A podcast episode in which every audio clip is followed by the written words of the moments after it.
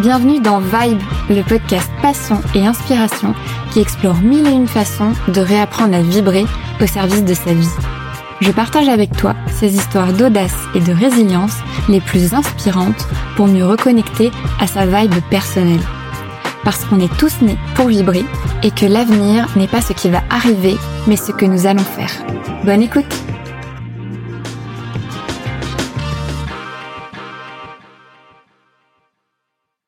Rima Comment vas-tu? Marine Super bien et toi? Super. Mais écoute, je suis ravie parce que je relance avec toi une nouvelle saison du podcast sous sa, sa nouvelle identité après des mois de repositionnement et de réflexion. Euh, et, une saga de l'été euh, qui est venue euh, expliquer un peu tout ça. Et donc là, on est dans la vibe. On est dans la vibe aujourd'hui avec Rima Chemeric, qui est donc une entrepreneur multipassionnée, consultante stratégique en développement personnel et professionnel. Tu interviens dans des universités, des écoles supérieures et des incubateurs. tu as également lancé les premiers ateliers coaching collectif à l'université Paris 8 en pleine crise sanitaire, bien avant que les médias ne s'intéressent à la détresse psychologique de la jeunesse française. Et ça, c'est quelque chose. Euh, tu as également, euh, tu es une grande intuitive. Tu continues de, de monter et d'animer des ateliers introspectifs qui dissipent les doutes euh, et révèlent des talents cachés de tes participants. On va vite le découvrir que tu as une énergie débordante et un leadership, euh, voilà, à faire euh, à faire bouger les lignes. Euh, ambassadrice du self-care et de l'épanouissement personnel, tu as fait de la santé mentale ta cause principale après des années à travailler dans des ONG internationales, on reviendra dessus, et à militer pour les droits de l'homme aux quatre coins du monde, c'est toi que tu finis par oublier. Et c'est d'ailleurs pour ça que tu aimes tant dire que tu es passé de la paix mondiale à la paix intérieure. Rima, merci.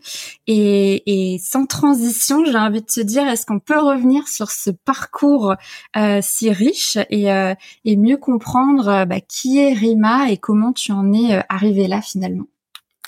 Ben écoute, déjà, Marine, je suis extrêmement honorée d'être ta première invitée euh, et je suis très, très, très optimiste sur ce nouveau concept qui, moi, en tout cas, me parle énormément, cette histoire de vibe personnelle.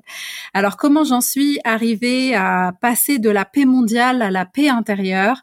C'est que moi, j'ai fait des études de, de, sciences politiques et de relations internationales. J'ai travaillé pendant une dizaine d'années dans des ONG et il se trouve qu'à un moment donné, je commençais à avoir des expériences un peu moins euh, honorables pour ce milieu-là. Et je me suis dit, waouh, c'est bizarre. Je suis pas dans n'importe quel business. Je suis quand même dans un business entre guillemets de l'humain, et ce n'est pas normal que le staff soit considéré de cette façon. Ce n'est pas normal qu'on me manque de respect.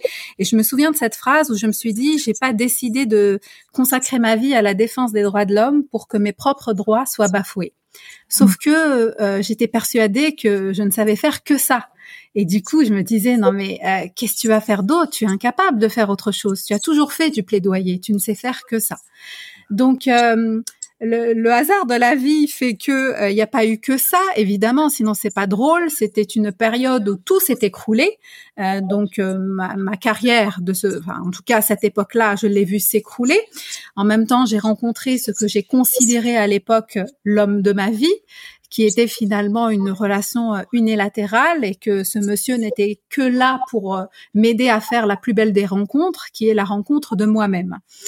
Et pour couronner le tout, évidemment, dans un contexte de transition euh, euh, professionnelle, eh ben des problèmes financiers, bien sûr. Donc on se retrouve avec une déception amoureuse des plus troublantes, une perte de sens finalement parce que qu'est-ce que je deviens et pas de thunes.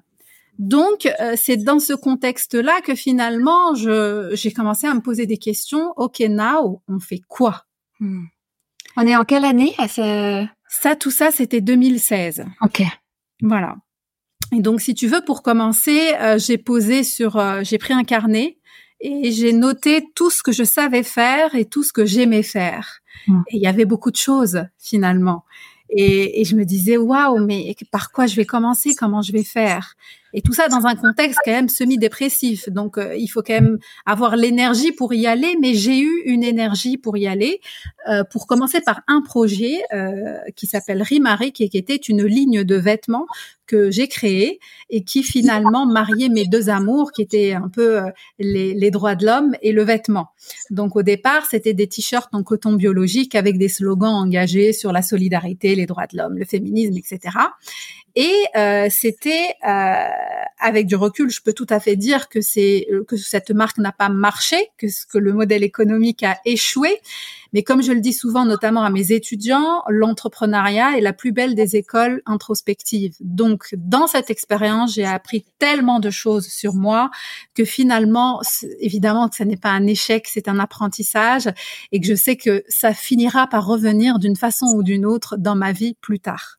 Euh, donc, j'ai commencé par ça euh, et finalement, je me suis euh, rapprochée de plus en plus vers deux éléments qui étaient dans ce cahier-là qui était le développement personnel, qui est ma passion depuis toujours. Moi, depuis que je suis petite, je lis des bouquins sur ce sujet-là. Depuis que je suis petite, je suis l'oreille euh, de, de, toute la famille. Tu vois, t'imagines, t'as 10 ans et on te raconte toutes les, tous les secrets de famille parce que j'étais une tombe, parce que j'avais cette écoute active. Et bien plus tard, je me suis pas rendu compte qu'en fait, souvent dans mon entourage, j'étais convoquée pour qu'on me raconte les, les, déboires et les soucis et que je conseille. Donc je me suis dit en fait la, grand-mère feuillage. exactement. Et, et, je me suis dit en fait j'ai un talent ou mm. un don ou une compétence, on peut appeler ça comme on veut, qui est là depuis toujours et mm. que je peux monétiser en fait pour aider le plus grand nombre. Donc petit à petit, voilà, j'ai commencé à me diriger vers vers euh, ce, avec, vers le développement personnel, le mindset, le self care et aussi c'est parti de ma propre expérience, c'est-à-dire que je suis tombée tellement bas mm. qu'aujourd'hui je comprends en trois secondes ce qui se passe dans le cœur de quelqu'un qui est en face de moi. C'est hyper intéressant, mais justement, je voudrais revenir sur comment on en arrive de travailler pour une ONG à se dire je vais euh, créer une marque de vêtements. En plus, à l'époque, engagé, c'était quand même novateur. Aujourd'hui, on envoie l'appel des, des marques qui se lancent, inclusif, féministe, euh, positivité, etc. À l'époque, un peu moins. Et déjà, comment en plus on va trouver l'énergie pour se lancer dans l'entrepreneuriat et dans un tel challenge? Quand on est entre guillemets euh, dans cette dans ce début de descente aux enfers que tu viens de partager. Mm-hmm. Ouais, ce qu'on peut comprendre là vraiment, euh, t'avais pour le coup, tu tu t'es là, t'avais perdu ta vibe quoi. T'étais ouais. T'étais plus toi. Enfin, de bah, oui. Là, c'était vraiment le tout début de la descente aux enfers. Je n'étais pas au courant que j'allais descendre aussi bas, donc j'étais euh, pas, j'étais ma situation psychologique n'était pas facile. J'étais suivie par un psychologue hein, qui m'a aussi encouragée dans cette voie. Euh, mais en fait, je me suis juste dit, parmi les choses que j'ai mis sur le papier, qu'est-ce qui est faisable assez rapidement, à moindre coût, et, et, quelle énergie tu as à mettre dans quoi? En fait, je me suis posé ces questions-là. Je me suis dit, ok, c'est les vêtements. Je sais pas ce qui s'est passé. J'étais engagée dans la Fashion Revolution, qui est une, une campagne pour la mode éthique, etc. Donc, je baignais dans cet univers-là. Et là, à un moment, je me suis dit, ok, on va aller là-dessus on va aller là-dessus. Et j'ai une anecdote, c'est que je rencontrais les acteurs de ce métier-là. J'ai rencontré une des pionnières de la mode éthique en, France que je ne citerai pas, et qui a lancé une, grande marque, etc. Et je lui ai raconté ce que je voulais faire et elle m'a dit mais qui es-tu pour lancer cette marque? Hmm. Et je lui ai dit euh, je suis Rima Chemeric. J'ai pas fait d'école de mode, je ne connais personne dans le métier, mais j'ai envie de le faire et je vais le faire. Et pourquoi c'est important pour moi euh, de dire que cette expérience n'est pas un échec parce que je n'ai demandé la permission à personne hmm. pour m'exprimer à travers le textile. Et c'est ce que je continue à faire aujourd'hui. C'est-à-dire que quand j'ai décidé de me lancer sur l'insertion pro et le, le mindset, le dev perso, je n'ai demandé la, permission à personne. Et si demain je veux me lancer dans la déco intérieure, je n'irai pas voir Valérie Damido. Et si je veux devenir conseillère en image, je n'irai pas demander la permission à Christina Cordula. Et c'est le message que je souhaite incarner pour que chacun décide de ce qu'il souhaite devenir. Échec ou réussite, peu importe, tout ça c'est de l'expérience. Et ça vient d'où ça, tu penses selon toi? Parce que c'est vrai qu'on inspire aujourd'hui de plus en plus les personnes à oser, à y aller. Euh, et c'est vrai qu'on le sait au fond de nous. Ça, à quoi bon demander la permission? On a beau se doper à au développement personnel, au contenu entrepreneuriat business, même qu'on peut voir à outrance parfois. On a beau savoir tout ça, on a quand même des fois des moments de, euh, tu vois, de, de coups de mou, où on fait un peu rétro-pédalage et tout mais tu continues quand même. Je pense que j'ai passion. Je exactement. J'ai un mm. feu intérieur en moi. Quand il s'allume, personne ne peut l'éteindre sauf moi. C'est-à-dire que ce qui peut l'éteindre, c'est mes barrières psychologiques à moi. Quand j'arrête de croire en mes capacités, c'est là où je m'auto-sabote. Mais j'ai une capacité, en tout cas, et je tiens ça de d'un de mes parents, en tout cas, qui est cette capacité de s'en foutre du regard extérieur. On l'a tous plus ou moins. Hein. Évidemment qu'on fait attention à la critique, au jugement, etc. Mais quand je sais que je suis sur une voie, sur euh, qui, qui me tient à cœur, il y a rien qui m'arrête. Je deviens inarrêtable. Hmm. Donc, je pense que pendant des années, quand j'étais dans les ONG, j'étais absolument convaincue que je n'étais pas créative. J'étais très bonne dans ce que je faisais, mais je, j'étais persuasive. Mon métier, c'était d'influencer les politiques publiques. C'était, j'étais lobbyiste. Ça, je savais le faire. Tisser des liens, je savais le faire. Mais je me trouvais pas créative dans ma façon de le faire. Et en fait, grâce à Rimaric, j'ai rencontré cette partie de moi-même qui était complètement noyée parce qu'elle n'a pas eu de terrain d'expression. C'est pour ça que souvent à mes participants au workshop, je leur parle de potentiel parce qu'il ne le voit pas. Pourquoi on ne le voit pas ce potentiel? Parce qu'il n'a pas eu de terrain d'expression. Tant que tu n'es pas confronté à, à, une situation où tu peux exprimer cette créativité-là, tu ne peux pas l'avoir. Donc je pense que ça vient euh, de, de l'audace que j'ai eue à ce moment-là de me dire, t'as envie, vas-y. Oui, finalement, j'ai l'impression, tu vois aussi que cette euh, entre guillemets, tu vois ce feu dont tu parles, ou en tout cas cette gagne, ce côté militantisme aussi que tu as que tu mets maintenant au service de toi, des autres. Cette essence-là, tu l'avais en toi et tu l'exerçais déjà dans ton activité première quand tu travaillais pour les ONG. Parce qu'il faut quand même y aller, aller militer, tu vois, bien avant euh, les Greta Thunberg à faire des discours aux Nations Unies à 27 ans. Parce que bien sûr, Rima est humble et ne nous le dit pas.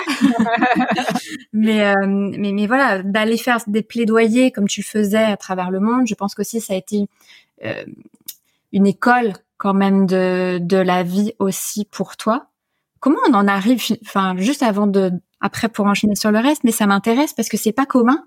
Euh, je pense que les personnes qui nous écoutent pensent non mais c'est vrai. Euh, finalement, comment on en arrive déjà à, à travailler pour une ONG et à faire ce que tu faisais à l'époque pour eux? Je pense que j'étais une travailleuse et je le suis encore acharnée. Je suis une passionnée. Donc j'aimais énormément ce que je faisais. J'ai énormément galéré à trouver mon premier poste. J'étais l'une des dernières de ma promotion à trouver ce poste, mais quand je l'ai trouvé, c'était un travail extraordinaire. Au bout de deux mois, j'étais aux Nations Unies à New York à discuter armement avec l'ambassadeur de France. Pourtant, j'étais en pré-dépression aussi à cette époque parce que je voyais tous mes camarades de master trouver des jobs de dingue aux Nations Unies. moi, j'étais là encore une fois. C'est pour ça que la question de la confiance, elle est importante. J'étais là en train de me dire, mais je suis nulle, mais j'y arriverai pas, mais pourquoi les autres y arrivaient, pourquoi pas moi, etc., etc. J'ai continué d'y croire, j'ai continué de postuler, etc. Et quand c'est arrivé, c'était merveilleux. Et c'est pour ça aussi que de cette expérience, j'ai appris à dire aujourd'hui, faites confiance au timing de l'univers.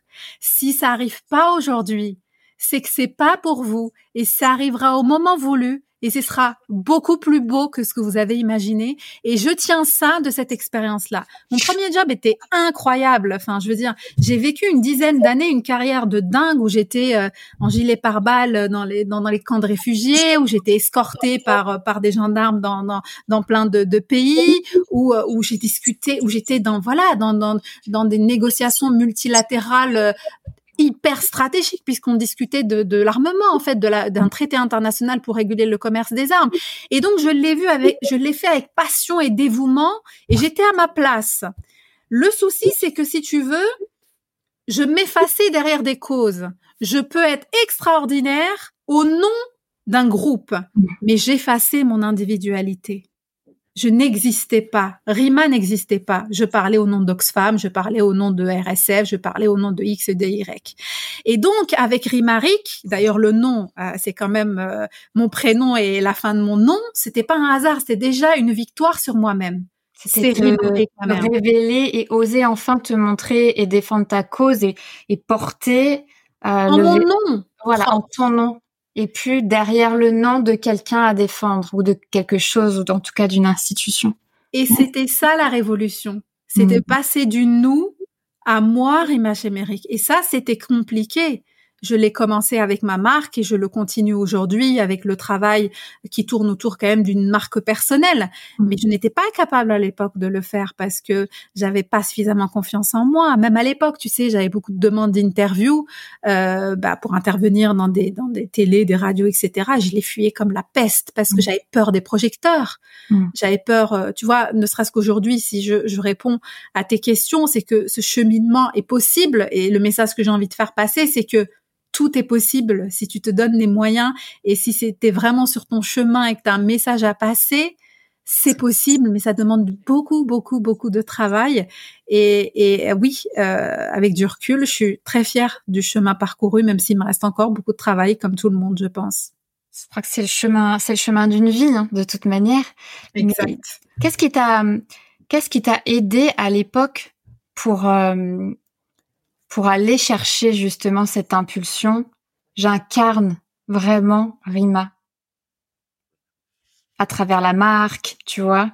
C'est c'est qu'est-ce que t'as eu des outils, des personnes, qu'est-ce qui t'a aidé quelque part à retrouver cette euh, cette impulsion, ce feu aujourd'hui qu'on sent en mm-hmm. toi, mais que tu que tu avais perdu, tu vois? Ouais. Sincèrement, euh, la descente aux enfers était très très longue. C'était pas un an, c'était pas deux ans, c'était pas trois ans, c'était pas quatre ans. C'est ça que je veux montrer parce que oui, c'est aujourd'hui on a le recul. Oui, on fait du travail sur soi, mais c'est vrai que quand c'est le début de la descente aux enfers, on se rend pas compte de à quel point en fait ce n'est que le début et qu'il va y avoir tout un tas de d'étapes euh, et un chemin parfois douloureux, ce fameux chemin de résilience. Oui. Et en fait, c'est c'est un peu ça aussi que j'aimerais tu vas comprendre dans ton histoire avant de euh, voilà de oui de ben mettre ce que tu fais aujourd'hui. J'aimerais partager une image très spécifique pour qu'on comprenne où j'étais exactement. Euh, J'en étais arrivée à un moment où je travaillais à mi-temps dans une université euh, pour aider les étudiants sur des questions entrepreneuriales.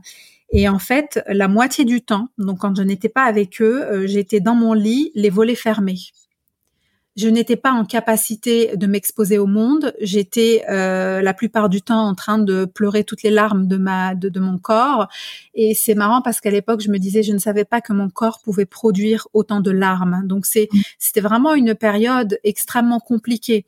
Mais je me levais et, et, et j'allais faire ce travail-là. Et je te jure que parfois, j'arrivais pas à aligner deux phrases correctement en français parce que je n'avais parlé à personne avant. Donc il faut que voilà, les auditeurs comprennent là où j'étais et c'est petit à petit. Finalement, quand tu fais, tu vois que tu fais, par exemple, j'ai intégré euh, l'ikigai euh, à l'université de Paris 8 pour aider les étudiants à trouver leur voie. Et quand tu fais ce rapport d'évaluation à la fin de l'année et que tu vois que tous les étudiants te parlent de ça et dire à quel point ça les a aidés, bim, moi ça allume une petite étincelle en moi.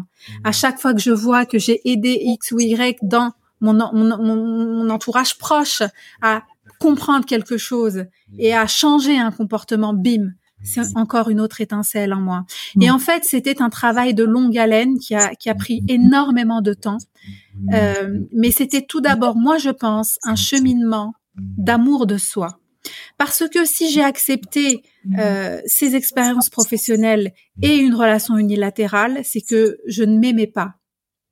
Sinon, je n'aurais jamais accepté. Celle que je suis aujourd'hui n'accepterait pas le, tiers de ce que j'ai accepté à l'époque. Mm. Mais parce que je ne m'aimais pas. Donc, il fallait que je tombe tellement bas pour que je me pose les bonnes questions. Rima, qui es-tu?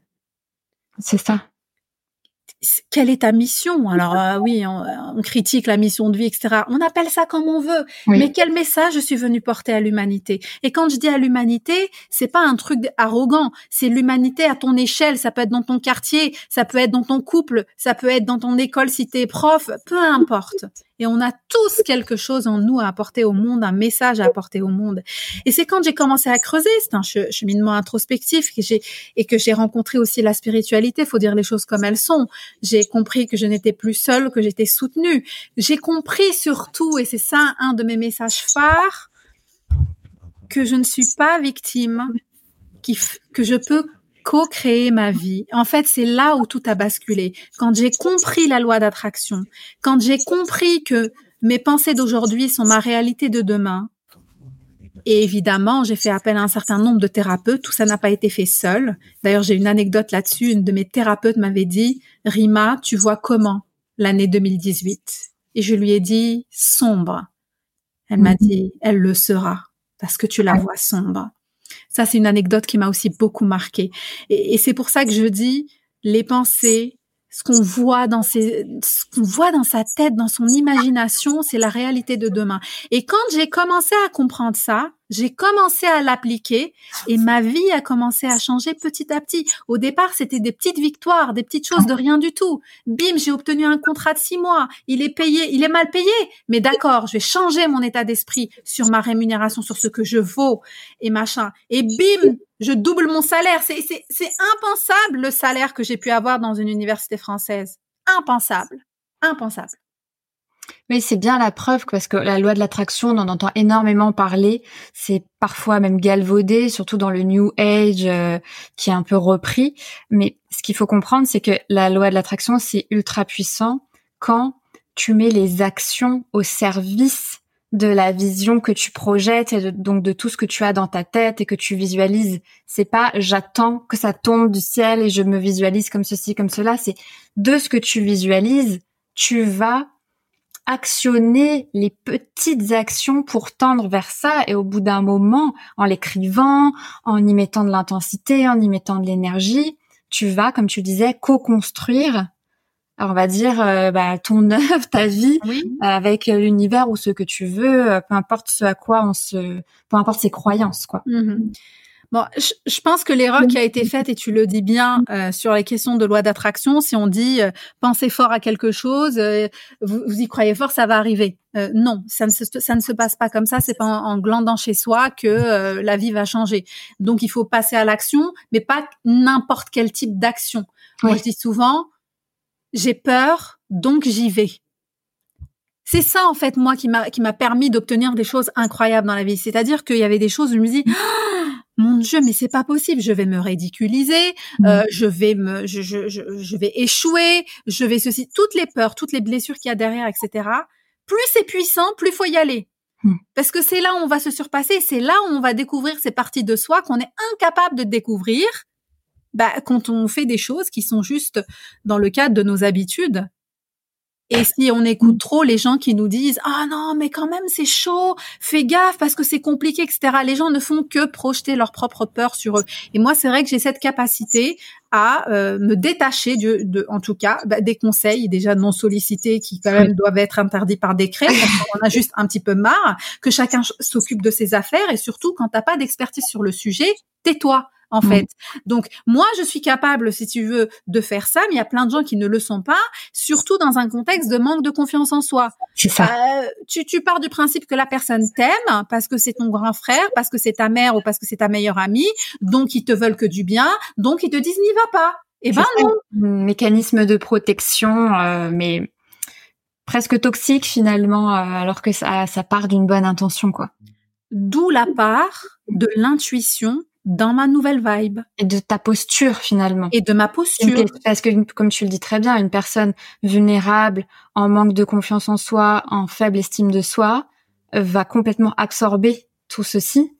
Euh, alors que si au contraire, t'es de tout ce travail que tu as fait sur toi, et tu as dit un truc euh, hyper intéressant tout à l'heure, c'était en fait, tu t'es rencontré toi d'abord, c'était nécessaire. Pour moi, c'est toute la partie introspective dans ton chemin de résilience, mais c'est en allant rencontrer l'autre après que tu as eu un peu cette étincelle et ce déclic où tu t'es dit c'est là-dessus que je suis bonne, c'est là-dessus que je fais du bien, donc c'est ça et ça te donnait encore plus d'énergie. Oui. Ça, et ça t'a remis dans cet élan de ok donc là maintenant je vais aller euh, je vais aller viser ceci ou je vais aller vers cela, quoi.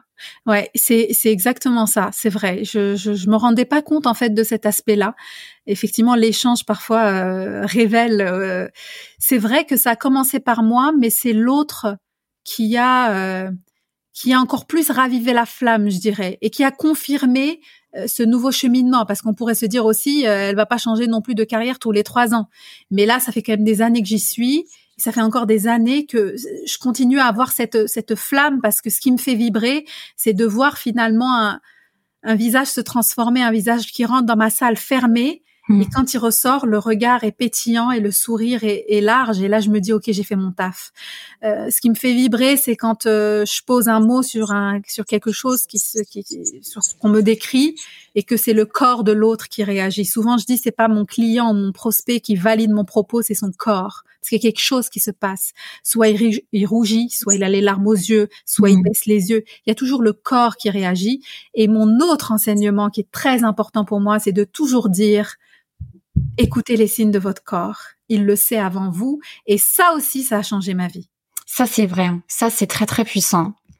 C'est sous-côté, on sous-estime, mais tu vois, pareil, hein, d'expérience, euh, si je dois aller rencontrer une personne, que ce soit dans le pro ou en networking ou je ne sais quoi, enfin, toujours, tu vois, si, si d'avance une situation, mais ça peut être euh, des vacances avec des personnes, ça peut être je ne sais quoi, si je, je sais pas, tu le sens dans ton corps, ouais s'il y a un truc qui bloque ou que t'es pas bien, que t'es pas à l'aise, à chaque fois c'est véridique, mais après coup, ou même des fois avec des personnes, tu sais, c'est ce fameux euh, je le sens ou je la sens pas ou j'ai pas le feeling. Mais des fois tu veux pas écouter les signaux et tu te dis bon allez, euh, j'y vais quand même, je tente quand même. Et c'est qu'après coup, mais des fois c'est peut-être des mois après ou même une année après où bah tu as eu on va dire des des, des déboires euh, avec soit une personne ou soit une situation, même professionnelle ou je ne sais quoi tu t'es dit, mais en fait, mon corps me l'avait dit bien avant. Exactement. Mais ma tête s'est dit, ah non, non, allez, je vais quand même, je, tu vois?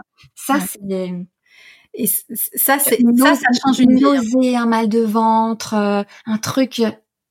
Moi, les symptômes de mon corps, je rigole pas avec.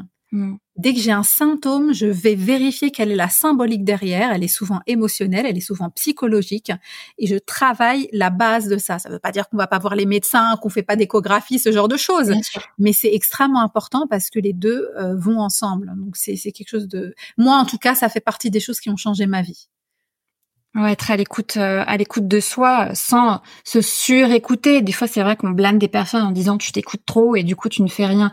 Mais là, c'est mmh. différent. C'est non, là c'est différent. c'est, je trouve que quelque part, tu vois, c'est vraiment être à l'écoute des, des signes. Oui. pas que des signes extérieurs de la vie. Oui. Euh, pour faire un clin d'œil aux synchronicités, euh, qui était un peu mon, mon sujet, mais c'est aussi à l'écoute de ces signes intérieurs. C'est les plus importants. Mmh. Euh, je vais dérouler sur, euh, tu vois, ton, on va dire un peu ta, ta thématique actuelle du coup. Pardon, tu vois, j'en perds, j'en perds ma voix.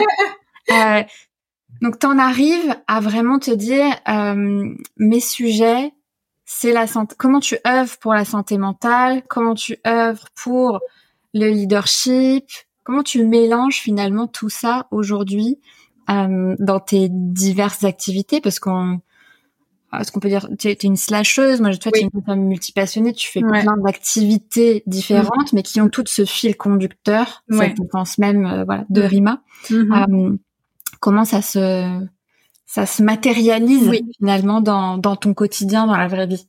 Alors pourquoi déjà j'ai fait de, de, la santé mentale ma cause principale alors qu'avant j'œuvrais pour les droits de l'homme? C'est voilà, maintenant c'est ma cause parce que c'est à la suite de ma descente aux enfers. C'est-à-dire que moi un jour je me suis dit à quoi bon vivre?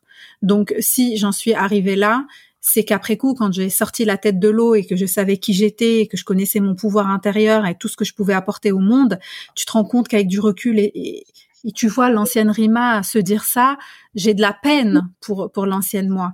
Mais finalement, c'est ce cheminement qui a fait qu'aujourd'hui je suis en capacité d'aider d'une façon assez spectaculaire parfois sans vouloir me jeter des fleurs. Parce que je parce que je l'ai vécu parce que je comprends les doutes parce que je comprends ce que les personnes traversent parce que je l'ai vécu dans mes tripes. Donc finalement c'est c'est pas venu par hasard Et aujourd'hui, si tu veux, mon slogan, c'est self-care first. Ça veut dire quoi? Ça veut dire c'est le bien-être avant tout. Je dis que je travaille sur les questions de mindset, de carrière, etc., puisque je suis sur l'insertion pro et le dev perso. Mais dans tous les cas, dans toutes les situations, la question est, cette personne, cette activité, ce poste, ce lieu, ça te fait du bien ou ça te fait du mal? Tout tourne autour de ça, c'est-à-dire que mes décisions aussi se prennent sur la base de mon bien-être. Ça ne veut pas dire qu'on est égoïste, ça ne veut pas dire que euh, on pense plus aux autres, qu'on n'est pas généreux, etc. De toute façon, on peut on peut aider personne si on s'aide pas d'abord soi-même.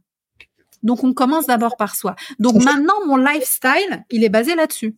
C'est-à-dire que je prends mes décisions là-dessus. Moi, typiquement, je suis une hypersensible. Une hypersensible au bruit, à la foule, euh, aux, mauvaises odeurs, etc. Donc, je fais en sorte, si tu veux, bon, maintenant, je suis full à mon compte, donc de de pas prendre des transports aux heures de pointe, sauf nécessité, euh, de, de, de marcher, d'aller beaucoup marcher, etc. Donc, en fait, j'invente mon lifestyle basé sur mon self-care. Donc toutes les décisions que je prends, c'est pareil. Les gens qui sont autour de toi là, qui soi-disant euh, t'adorent et qui en fait ne sont là que pour euh, euh, aspirer ton énergie vitale, te prendre la tête, vider leur sac, etc. Euh, moi, ça c'est plus possible. Tu prends une séance dans ces cas-là. Ça veut pas dire qu'on n'aide pas ses amis, ça veut pas dire qu'on n'est pas à l'écoute, mais ça veut dire que à un moment donné, quand tu as cette intuition-là et que tu mets ton bien-être euh, vraiment au top de tes priorités, tu as moins de scrupules à dire ces personnes-là, c'est soit out, soit en sourdine pendant que euh, j'ai d'autres choses à faire, soit par exemple dans des périodes de fragilité où tu es en construction, etc., ou en introspection ou machin, tu les mets en sourdine, tu les mets à côté. Tu réponds plus au téléphone ou tu dis je suis navrée, là en ce moment je suis dans une période un peu de repli et tu as tout à fait le droit. Donc, je suis devenue complètement décomplexée par rapport à ça et je le dis souvent, y compris avec sa propre famille parce que les liens du sang n'excusent pas tout. C'est vrai. Et crois-moi que dans ma culture, c'est compliqué. Il y a de la culpabilité parce que la culpabilité dans ma culture d'origine, c'est c'est pas possible. La famille c'est sacré, tu peux pas faire ça, euh, etc. Oui, mais faites-moi c'est ma santé mentale qui compte. C'est ma santé mentale qui compte, donc je prends les décisions qui sont effectivement en concordance avec self care first. Donc c'est comme ça euh, que que que, que j'en suis arrivée là et comment ça se concrétise aujourd'hui? Ça se concrétise par mes travaux qui sont euh, principalement des workshops, donc des du coaching collectif. Euh, c'est des masterclass de motivation, que ce soit dans des écoles. je développe aussi beaucoup les entreprises, les universités. C'est par le travail que je fais moi publiquement euh, sur LinkedIn depuis euh, maintenant un an et demi, euh, sur le, le Tok Tok comme j'aime l'appeler depuis ah quelque peu, et puis sur la newsletter que je relance aussi aussi cette semaine. Donc c'est c'est partager ma vision avec authenticité, partager ma, ma mes expériences de vie. Et tu sais, moi je suis pas. Pourquoi les étudiants m'adorent, c'est que je suis pas une enseignante avec un, une transmission verticale. Bonjour, je suis la queen, j'ai tout compris, venez, je vous explique la vie. Moi, j'arrive à leur niveau, je leur parle leur langage et je leur dis, j'ai merdé. Moi aussi, pas il y a deux ans, pas il y a trois ans, avant-hier. Venez, je vous explique. Et donc, en fait, ça crée une espèce de proximité où les gens se sentent comme moi parce que je suis authentique, je me montre vulnérable. C'est ça.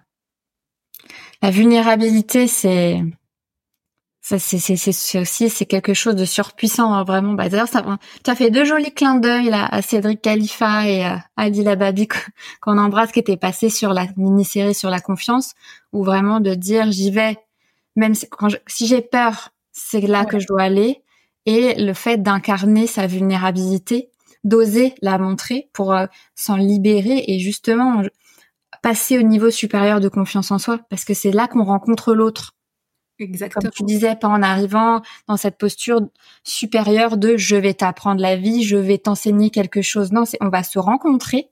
On est on est deux humains et, et on va s'apporter mutuellement. Et euh, je suis là pour te faire grandir, mais toi aussi, j'imagine qu'en plus tes étudiants, tu, euh, ils te nourrissent et tu apprends plein de choses. Ah mais euh, enfin, tu sais que c'est un travail où euh, moi j'aime beaucoup ce qu'on appelle l'effet miroir. C'est pour ça que j'adore le, coaching collectif. C'est qu'il se passe des choses entre les participants il y a des choses qui résonnent entre les participants, indépendamment de l'animateur, du facilitateur, et il me renvoie vers mes, mes... J'ai compris récemment quelque chose, un fonctionnement à moi dans mon relationnel grâce à un client que je suis. Quand je lui ai expliqué pourquoi il exprimait pas ses ressentis dans, dans son couple, j'ai tout de suite compris pourquoi je ne le faisais pas moi-même. Et je me mmh. dis, c'est ouf. Mais en fait, ce qu'il faut comprendre, c'est que on attire à soi des personnes avec des problématiques similaires, soit des problématiques qu'on a réglées, soit des problématiques en cours. Donc en fait, c'est c'est un travail conjoint. C'est pas euh, vas-y, je t'apprends la vie, moi j'ai tout compris. Euh, c'est une posture, euh, voilà, qui est quand même mise en avant par un certain nombre de thérapeutes, de coachs, etc. C'est pas ça en fait. C'est que je grandis avec toi et tu grandis avec moi et on s'entraide le temps nécessaire. Et peut-être qu'à un moment, tu auras besoin de, de, de quelqu'un d'autre pour t'aider dans, dans la suite de ton cheminement. Et moi, je dis souvent que si j'étais un médecin, je serais un généraliste parce que j'ai une vision un peu pluridisciplinaire et qu'il y a des choses que moi, je ne peux pas traiter, que je redirige si je connais d'autres thérapeutes ou je ne dirige pas. Mais en tout cas, je dis, euh, ça, c'est pas dans mon domaine d'expertise. C'est la vision euh, holistique. Euh, tout à fait. incarnée, tu vois. T'as des personnes qui vont plutôt se spécialiser, tu vois, et d'autres au contraire vont se nourrir de plein de choses. Et, c'est ça qui fait la beauté, je trouve, des parcours assez euh, multipassionnés parce que c'est hyper inspirant. Et euh, qu'est-ce que tu fais quand euh, parce quand t'as des coups de mou encore aujourd'hui? Parce que ça arrive et c'est une notion qui est importante pour moi de de casser aussi ces ces, a priori sur le happy good vibes euh, constant, euh, ça n'existe pas. Euh, tu vois justement cette notion de vibe, c'est des up, des down en permanence, c'est fluctuant. Comment toi encore aujourd'hui, bah, qu'est-ce que tu fais quand quand t'as des, des, des coups de moins bien pour pour repartir quoi, pour retrouver. ouais. Il y, a deux choses que je pourrais dire là-dessus. moi, je suis une anxieuse. Donc il y a beaucoup de choses qui euh, qui voilà qui causent une bon voilà que je suis en train de traiter. Mais en tout cas quand il y a une poussée d'anxiété comme ça et du coup je manque de clarté mentale et j'ai besoin de retrouver ma sérénité et mon calme intérieur il y a un certain nombre d'activités que je fais. Notamment la marche. Euh, quand je marche je me vide la tête. Ça m'aide énormément. Je fais du sport énormément. Ça m'aide aussi euh, yoga ou pas. Euh, la méditation guidée sur des sujets spécifiques. Euh, ça me détend et je mets aussi un masque de, je pense qu'on me l'a offert, mais c'est un masque de Célestine en pierre que je mets sur les yeux et là c'est le combo idéal. J'ai fait ça ces derniers temps et c'est assez magique. Ah ouais, euh, ouais c'est incroyable. il est épais?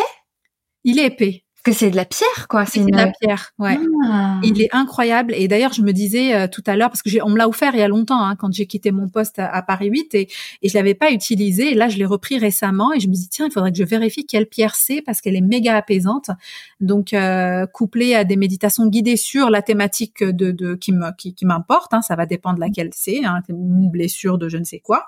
Et, et là, c'est assez extraordinaire. J'utilise pas mal les huiles essentielles, euh, lavande, etc., qui peuvent m'aider aussi à, à, mieux dormir, etc. Euh, j'utilise le corps, hein, le corps, les odeurs, les sens, hein, tout ça aide et ramène, à, tu vois, la, la méditation, la respiration, la respiration. les odeurs, ça. La respiration avant tout, quand euh, le mental part dans tous les sens, voilà, euh, se recentrer sur sa respiration, c'est déjà le premier réflexe à le premier réflexe à avoir. Et je fais aussi pas mal de, de séances de Yin Yoga couplées à des affirmations. Il y a une chaîne YouTube que j'adore qui s'appelle euh, Yoga with Cassandra et, euh, et, je, et, je, sais que c'est ça fait partie si tu veux de ma palette SOS anxiété. Ok, c'est ton pack de survie. ah, c'est mon pack de survie, euh, vraiment. Dès que là, je sens que je pars en live et, et je sais que récemment, je suis beaucoup partie en live, ça va être ça, ça va être ça mon combo et bim, je retrouve un peu de, je retrouve un peu de. Yin yoga, c'est le soir, non? C'est ça? C'est pour s'endormir? Euh, non, le yin yoga, c'est juste un yin où tu restes longtemps dans des postures statiques. Ah oui, c'est le, le, yoga. Le vinyasa, il est dynamique. Très lent. Ou... Voilà.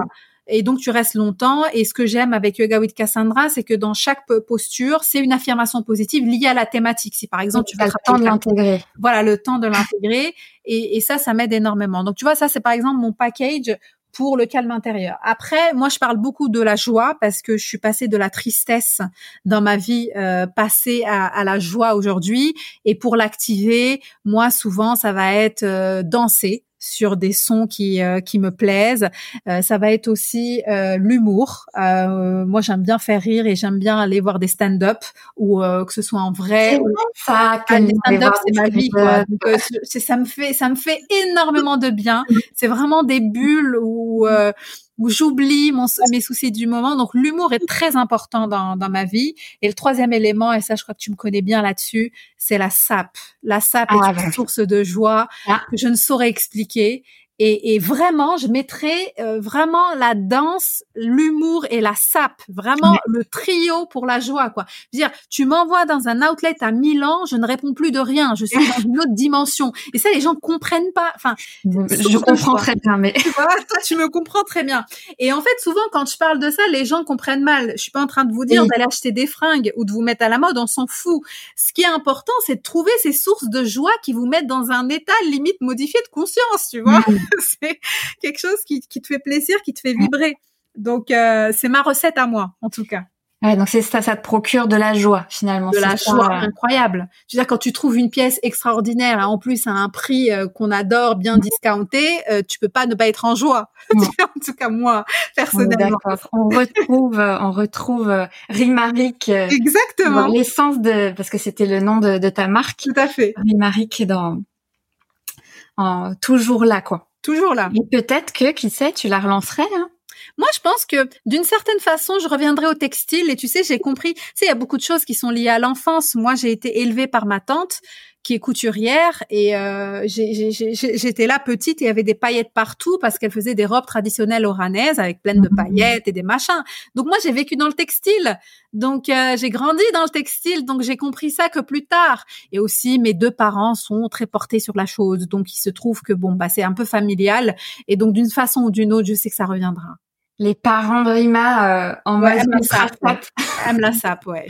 Dans leur style, mais aiment la sape. t'as ça, dans le sang, hein, en fait. C'est pour ça que je dis j'ai la sape dans le sang, c'est pas un hasard. J'ai vraiment la sape dans le sang. J'adore. Et euh, du coup, comment aujourd'hui tu œuvres vraiment pour répandre bah, cette vibe, tu vois, euh, sur euh, autour de toi? Euh, parce que tu, toi, tu nous, tu nous partageais, enfin, en tout cas, tu me partageais même en off, et on le sent mm. très bien dans, dans tes affirmations aujourd'hui que l'inspiration au passage à l'action mm. est vraiment, euh, pas, je sais pas si c'est un combat, mais c'est ton, c'est un peu ton leitmotiv, quoi, ton moteur. C'est, euh, c'est, qu'est-ce qui te fait vibrer, quoi, dans moi, ce qui me fait vibrer, je pense, c'est la, c'est la transformation c'est euh, de voir quelqu'un d'éteint renaître. Hmm. Parce que tu sais, à l'époque, euh, j'étais en vie, mais j'étais morte de l'intérieur. Hmm. Ce n'est qu'aujourd'hui que je me sens à nouveau vivante.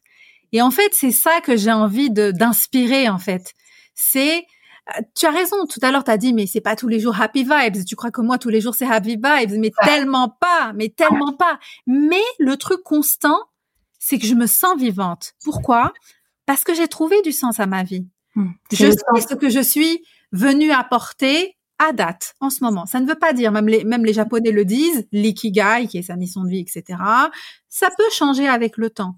Mais je suis encore à ma place. Et donc, cette question de trouver ta place, trouver ta voix, oser t'exprimer, elle est importante. Et tu sais, il y a plein de gens, puisque je sais qu'il y a beaucoup d'entrepreneurs qui t'écoutent, qui n'osent pas euh, y aller parce que oui, mais c'est un marché compétitif, oui, mais tout a été déjà dit, oui, mais c'est déjà été fait, oui, mais tu es le seul à avoir cette vibe personnelle. Moi, personne n'a ma vibe. Je peux vendre les mêmes programmes que je ne sais qui, que, que Jean-Michel ou Mouloud.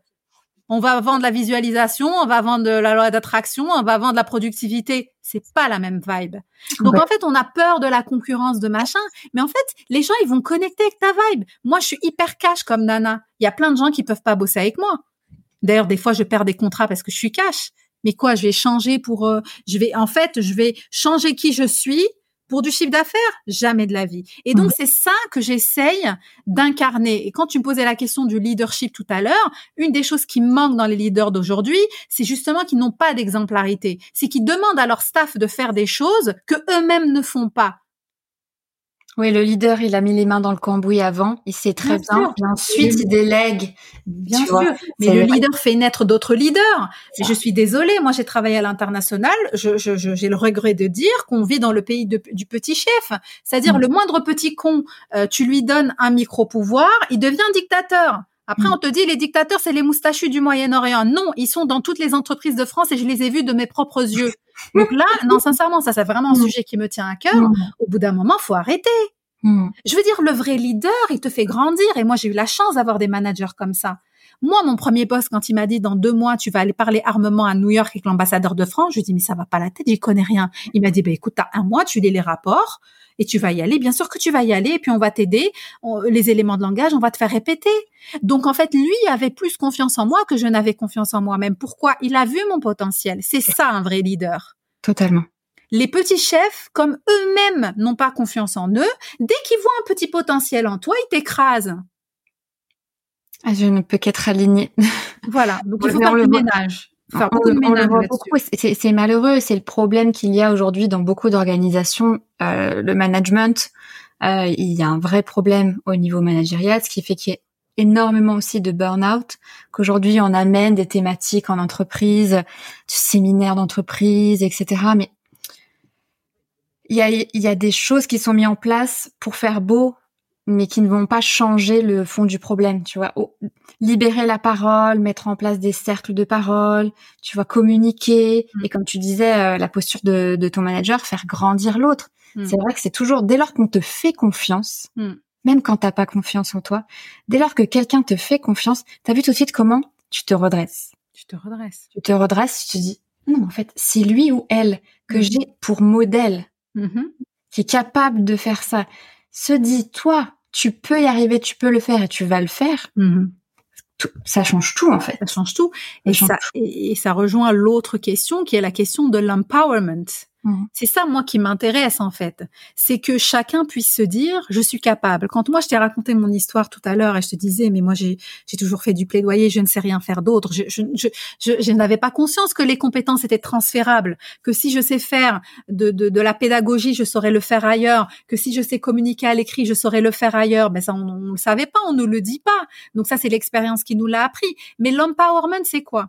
C'est que ce salarié-là qui est malmené par un manager, il n'y a pas que des managers. Euh, bien sûr. Euh, bien sûr, on a des très bons managers. J'ai des exemples autour de moi qui sont malmenés par leur staff. Il faut pas mentir, il y a de tout. Mais ce que je veux dire, c'est que moi, j'aimerais que ce soit un manager ou un staff, et puisse se sentir capacité, outillé, suffisamment puissant. Moi, j'aime ce mot. Les gens l'aiment pas, je m'en fous. C'est-à-dire en possession de son pouvoir intérieur mm. pour dire fuck you à n'importe quel moment. Mm. C'est-à-dire pouvoir se réinventer, partir, etc. Pourquoi les gens ont peur?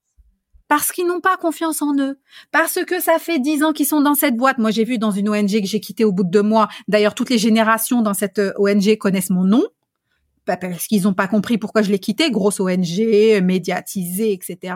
Tout le monde connaît mon nom parce que les gens qui étaient à ma place, au même poste, n'arrivaient pas à partir parce qu'ils sont rentrés en stage et ils ont monté, monté, monté en grade. Ils se sont dit, je saurais pas faire ça ailleurs. Bien sûr, ça fait peur, c'est très difficile de quitter. Très euh, difficile. Et il y a des enjeux aussi financiers. Il y a des enjeux financiers, il y a des gens qui avaient des, prêts immobiliers, etc. Bien sûr, moi je suis pas en train de dire que c'est facile de prendre son courage à deux mains et y aller. Ou que c'est obligatoire, parce que peut-être que eux, ça leur convenait, tu vois. Euh, au vu de ce qui s'est passé après, pas du tout. Ah, il y a une vague de démission après moi. Il y a même un mec euh, à qui j'ai parlé deux fois, je pense, qui m'a invité à son pot de départ, euh, genre six mois ou sept mois après moi. il m'a dit texto, Rima, tu peux pas ne pas venir à mon pot de départ. C'est en partie grâce à toi que j'ai eu le courage de partir. Mm. Je l'ai encore son mail et je te dis c'est un gars à qui j'ai parlé deux secondes. Hein, c'était pas un, collègue slash pote. Donc c'était ça aussi d'impulser un courage Exactement. et de dire tu es, je vais pas citer l'ONG, j'en ai rien à foutre. Mm. Parce que moi, je vais pas sacrifier ma santé mentale pour toi. Mais, mais elle avait la difficulté financière, comme à l'époque aussi, qui te fait peur, bien sûr. Mais ce que je veux dire, c'est que L'empowerment, il se fait petit à petit jusqu'à ce qu'on se sente suffisamment puissant, confiant pour dire j'ai confiance en moi, j'y vais. Et surtout, j'ai confiance en l'univers. Parce qu'il y a deux choses. On peut se faire confiance et pas faire confiance à la vie. Et moi, une période de ma vie, je faisais confiance ni à l'un ni à l'autre. Et après, j'ai commencé à faire confiance à moi, mais je commençais à me dire, j'ai, je suis malchanceuse. Donc la vie ne me donne pas les cadeaux. Et après, j'ai compris que j'étais co-créatrice. Et là, tout a changé. Mm. C'est là où l'univers a commencé à coopérer, à m'envoyer des choses extraordinaires. Donc c'est ça en fait, ce que j'essaye de bah, d'enseigner, de transmettre et de partager quoi. On adore, on adore. J'espère que toutes les personnes qui nous écoutent, euh, tu vois, sont portées et galvanisées par euh, par cette euh, par cette énergie. Et bah, écoute, on va arriver à la partie question signature après uh-huh. après toutes ces toute cette vibe d'empouvoirment et de leadership que que j'adore. comme on est autour de la thématique, de la vibe personnelle et qu'on vient de découvrir l'Arima, euh, j'ai envie d'amener un petit peu de, de jeu et, et, et, découverte un peu plus euh, aussi ludique euh, sur toi. Et, euh, et j'ai envie en fait de partager une unpopular opinion sur toi. Mm-hmm. Donc, je, je, simplifie. C'est plutôt, tu vois, hein, qu'est-ce que tu aimes dans la vie et que tout le monde déteste, et qu'est-ce que tu détestes que tout le monde aime? Ok. Alors, qu'est-ce que j'aime dans la vie que tout le monde déteste? Alors, je ne sais pas si vraiment tout le monde déteste, mais en, mais en tout cas, moi, j'adore travailler le dimanche. Genre, ah. c'est ma journée de travail préférée, quoi. Le dimanche, je suis inspirée, je sais pas, il y a une espèce de calme le dimanche qui m'inspire l'écriture, la clarification de ma semaine, je surkiffe travailler le dimanche. Les gens pensent que oh là, oh là là, la pauvre travaille dimanche. Non, non, moi j'adore. Donc voilà, ça c'est quelque chose que que j'aime faire, que beaucoup de gens détestent faire. Après, je pense qu'aussi c'est c'est le, le confort des, des, des indépendants. Oui de pouvoir s'organiser comme on veut. S'organiser comme on veut. Et puis il y a aussi la, la vie de famille. C'est pas faux. Euh... Qui vient, euh, mais c'est vrai que c'est c'est appréciable de se dire finalement je peux travailler le jour que je veux. Ouais. Euh, et que c'est pas nécessairement un lundi, un lundi vendredi. Exactement. Et que ton dimanche entre guillemets récréatif, bah tu te le prends le mardi ou. c'est ça. Bah tu vois. Tu t'organises comme tu veux. Cette liberté là, j'y tiens énormément. Ouais. Ouais. J'adore. Et qu'est-ce que tu détestes que tout le monde aime? Qu'est-ce que tu pourrais, enfin que, que les gens pourraient aimer Alors, écoute-moi, sincèrement, euh, je, je déteste les pique-niques, surtout sur les quais de Seine. Alors, les gens surkiffent ce truc-là. Euh, pas mon postérieur et pas le bas de mon dos. Euh, quand tu disais que je suis hypersensible tout à l'heure, c'est que mon corps ressent les choses fois 2 millions. Donc si tu veux, moi je rentre, j'ai mal euh, partout. Euh, j'ai pas surkiffé parce que tu as plein de gens qui te fument dans la figure. J'aime pas quand on est mal assis. Donc voilà, si on propose un, un pique-nique sur les quais de Seine, probablement que je dirais non. Voilà. c'est bon à savoir. Vaut mieux retrouver Rima dans, dans un café. Ça, bien cosy un endroit cosy. Exactement. J'adore. Euh, on va passer au jeu de la vibe de l'invité. Euh, je lance le jingle.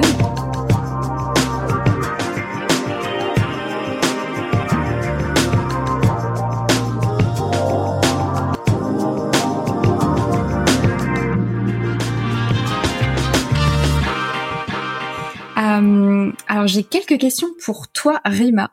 Euh, quelle est ta question? Ah, pardon, pas question. Tu vois, j'ai le mot question qui vient parce que je suis dans l'interview. ah non, c'est pas la question. C'est quelle est ta chanson honteuse préférée? Ah là, c'est un dossier. Hein. Karaoké, je t'ai vu à l'œuvre. Euh, ah non, mais là, c'est un dossier, mais je vais en plusieurs. Mais euh, je vais le dire parce que quand même, mon adolescence a été, euh, voilà, assez impactée par Je t'aime de Lara Fabian. Voilà, voilà, je l'ai dit, je l'ai dit, je l'ai dit. Lara Fabian, elle est pas mal. Est-ce qu'on l'a chanté dans la karaoké, celle-ci? Je crois pas. Non, on l'a pas chanté. Non, non, non. Isabelle voulait, mais pas Lara Fabian. pas Lara Fabian. Sur la liste la prochaine fois. C'est ça. Euh, qui euh, qui était ton premier crush célèbre? Euh, tu sais, moi, je regardais la série Charmed. Tu sais, les trois, les trois sœurs Halliwell, les sorcières, là. Je pense que trilogie du samedi? Ah, je sais pas si. Ah, il y a eu. Ah, je crois qu'il y avait sur M6 euh, enfin des, des ah, mais il y avait la trilogie du samedi. Ah ok, je sais plus. Mais en tout cas, je regardais les euh, les. Je pense que j'ai un goût pour le paranormal depuis que je suis petite, hein, donc ça, ça m'intéressait. Par contre, pour répondre à ta question, je crois que c'était le gars de Phoebe Halliwell, joué par Alyssa Milano, tu sais, mi homme, mi, démon. J'ai oublié son nom, mais je crois que je le ah. kiffais bien lui. Je vois. tu vois je vois. Je vois les non, j'adore. non, mais ça en dit long des fois. Hein. Mais tu sais, on fait des projections avec mais des oui, c'est drôle. Moi, j'étais petite, hein, mais enfin bon. Et après, tu vois, tu es tombée euh, une love d'un démon euh, qui t'a fait euh, ah, renaître toi-même. ah bah tu vois, comme quoi tout est lié. Hein. c'est c'est l'interprétation symbolique salvatrice du, du premier crush. Euh, tu voulais faire quoi quand tu étais enfant? Je voulais écrire des livres. Ah. Je me suis souvenu de ça euh, récemment. Je me souviens une fois, ma, ma mère m'a dit euh, "Tu veux faire quoi plus tard? Et je lui ai dit "Écrire des livres." Et elle m'a dit "Pour ça, ma fille, il faut beaucoup lire." Et je me suis souvenu de ça euh, récemment, en fait. et c'est marrant. Bon, qui sait? Bientôt. À quand le livre Je sais qu'il y en aura un. Il y en aura un. On a aucun doute. oui, c'est sûr. Certain. Et euh, quel est le dernier truc qui t'a fait vibrer récemment? Là, tu vas rire. Écoute, c'était un, un pantalon euh, léopard à la Fun Fine. Si, tout, si, les, si, les, gens ont la rêve du nounou euh, d'enfer, là. Je l'ai, je l'ai. Quand même, bon, un pantalon léopard, pour les gens qui connaissent, bon, bah, ça fait épaissir un peu, c'est pas très flatteur, etc. Mais dis-toi que je l'ai essayé il m'a trop fait kiffer. Et du coup c'était ma dernière vibe. Évidemment je l'ai acheté n'est-ce pas? Mais mais c'était vraiment mon dernier truc qui m'a fait kiffer. C'était le léopard euh, j'ai vu revient euh, à la mode là. Enfin tu sais c'est toujours des cycles etc et j'ai vu j'ai vu pas mal de trucs passer de marques là. Ouais. Euh, j'ai l'impression que le léopard revient redevient tendance. Revient en masse mais moi j'ai pas de problème sur un accessoire je l'ai en sac je l'ai machin. Mais le pantalon c'est quand même un cap faut mais ça peut être super stylé euh, donc voilà, ça, ça, c'était mon dernier kiff. J'ai hâte de te voir au. J'adore. Euh, merci Rima pour euh, pour cet échange, pour cet épisode. On arrive euh, à la fin de, du, du, format pour un petit peu bah, clôturer tout ça. Quels, sont pour toi bah, les, les, prochains projets? Est-ce que tu as une, une, actualité du moment? À partager oui, alors en, ce moment, je relance euh, ma newsletter, euh, comme je te disais au tout début, qui s'appelle Self Care First. Vous avez le lien sur euh, sur LinkedIn. donc, mon idée, c'est vraiment de, de, créer encore plus de contenu cette année, mais surtout vidéo. Donc, je vais beaucoup m'investir sur le Tok Tok et aussi, j'espère, croiser les doigts, avoir du temps pour pour lancer aussi une petite chaîne YouTube, ne serait-ce qu'avec les shorts que je fais sur mm-hmm. sur sur TikTok. Donc, beaucoup plus de présence en ligne, beaucoup plus de, de présence aussi dans dans les podcast et euh, bah, surtout œuvrer au quotidien dans, dans mes workshops et mes masterclass. Et aussi, euh, ça c'est quelque chose que j'ai en tête depuis longtemps, mais que je vais enfin concrétiser, vraiment lancer le format conférence pour le coup. Euh, voilà. Ah, les, les, auditeurs ne voient pas, mais en fait, le visage de Rima vient de s'illuminer. C'est vrai?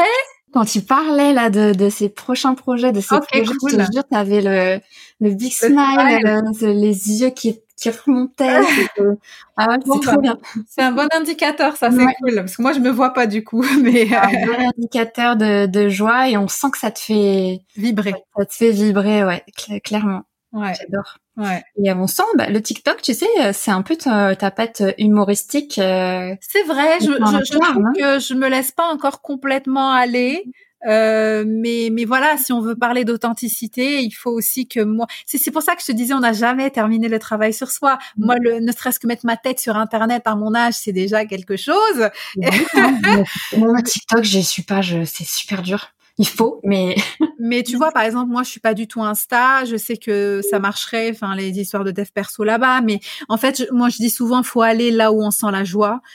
Et, et, moi, sur le Tok Tok, je sens une joie, donc je vais essayer d'investir dessus pour euh, pour montrer une autre partie de moi-même différente et complémentaire à celle que je montre sur LinkedIn. Je pense que les deux sont complémentaires. Ouais, complètement. C'est une dimension euh, encore plus ludique et encore plus euh, plus authentique. C'est vrai que c'est, des formats qui, qui s'y prêtent bien et franchement, si ça active en plus quelque chose en toi, t'as vraiment raison d'aller sur des formats qui te, qui te plaisent parce que bah, ça se ressent en fait, c'est communicatif. Exactement. Plutôt que de se forcer, euh, tu vois, mais moi je dis il faut que j'aille sur TikTok. En fait, non, le, oh il faut, il va pas en fait. Exactement. dans le il faut, il y a une contrainte, alors que c'est je vais y aller, j'aimerais. Aujourd'hui, TikTok, j'ai pas encore. Euh... Ouais, ben c'est ça. Moi, au début, euh, je, je, je, j'étais très réticente jusqu'à ce que j'y aille. En fait, parce que j'ai écouté les gens tout le monde disait non, c'est un truc pour des gamins, on fait que danser, etc. Donc je suis partie hein. du principe. Et un jour, j'y suis allée et j'étais là, mais en fait, ce truc est hyper fun. Déjà, je l'ai utilisé au départ comme une vraie source de divertissement parce que je tombais pour le coup sur pas mal d'humoristes et ça, ça active ma joie. Et du coup, je passais du temps là-dessus. Petit à petit, j'ai commencé à comprendre comment ça fonctionnait. Et le jour de mon anniversaire, j'ai dit, tu sais quoi? Tu vas lancer ton premier Tok Tok et c'est comme ça. Et souvent, je me ah. donne des défis liés à des dates clés ah, pour m'obliger à le faire. J'ai lancé mm. un Tok Tok éclaté le jour de mon anniversaire, mais je m'en foutais. C'était pour le faire et arrêter de procrastiner. Ah ouais, tu l'incarnais dans, dans l'action de la dans l'action, exactement. Parce que sinon, c'est que des projets, on fait qu'en parler et on fout rien. c'est bien d'associer une date. Euh, ouais, je fais ça souvent, moi. Comme ça, on s'en rappelle, parce que c'est vrai que sinon, c'est plus quoi les actions qu'on fait. Euh, Exactement. là, tu sais, euh, à telle date, j'ai lancé ça, et on a hâte de voir euh, bah, la date anniversaire. Ouais. On est le, le TikTok de Rima. J'espère qu'il va évoluer et trouver son public. Et s'il ne trouve pas son public, j'aurais beaucoup appris sur moi-même. Et oui, et puis les compétences développées Exactement pour, ça.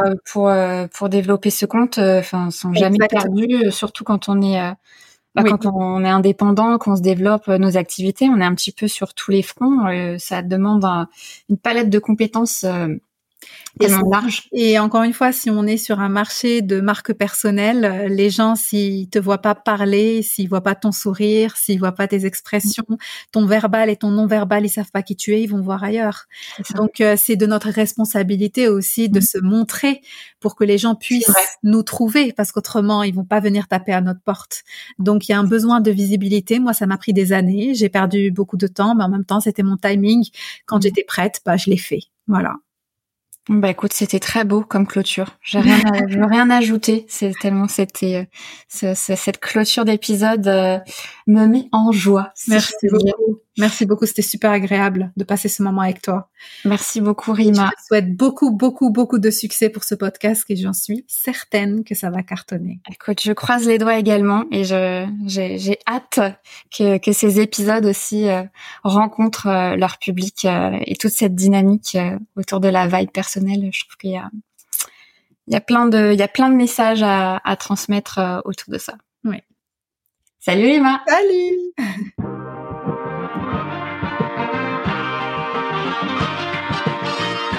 Merci beaucoup d'avoir écouté cet épisode.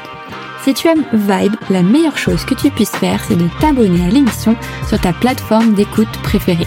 Tu peux également lui ajouter 5 étoiles ou m'écrire un avis sur Apple Podcast pour que je puisse continuer à inviter de nouveaux invités toujours plus inspirants. Mais ce qui me fait le plus plaisir, c'est quand tu m'écris un message. Ça paraît rien, mais c'est super reboostant.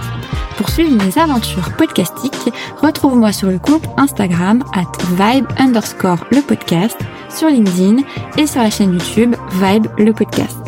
Repartage-moi ou mentionne-moi en story parce que ce qui me fait le plus vibrer, c'est qu'après chaque écoute, tu te dises oh là là, est-ce que j'ai aimé cette vibe. On se retrouve bientôt pour un prochain épisode de Vibe.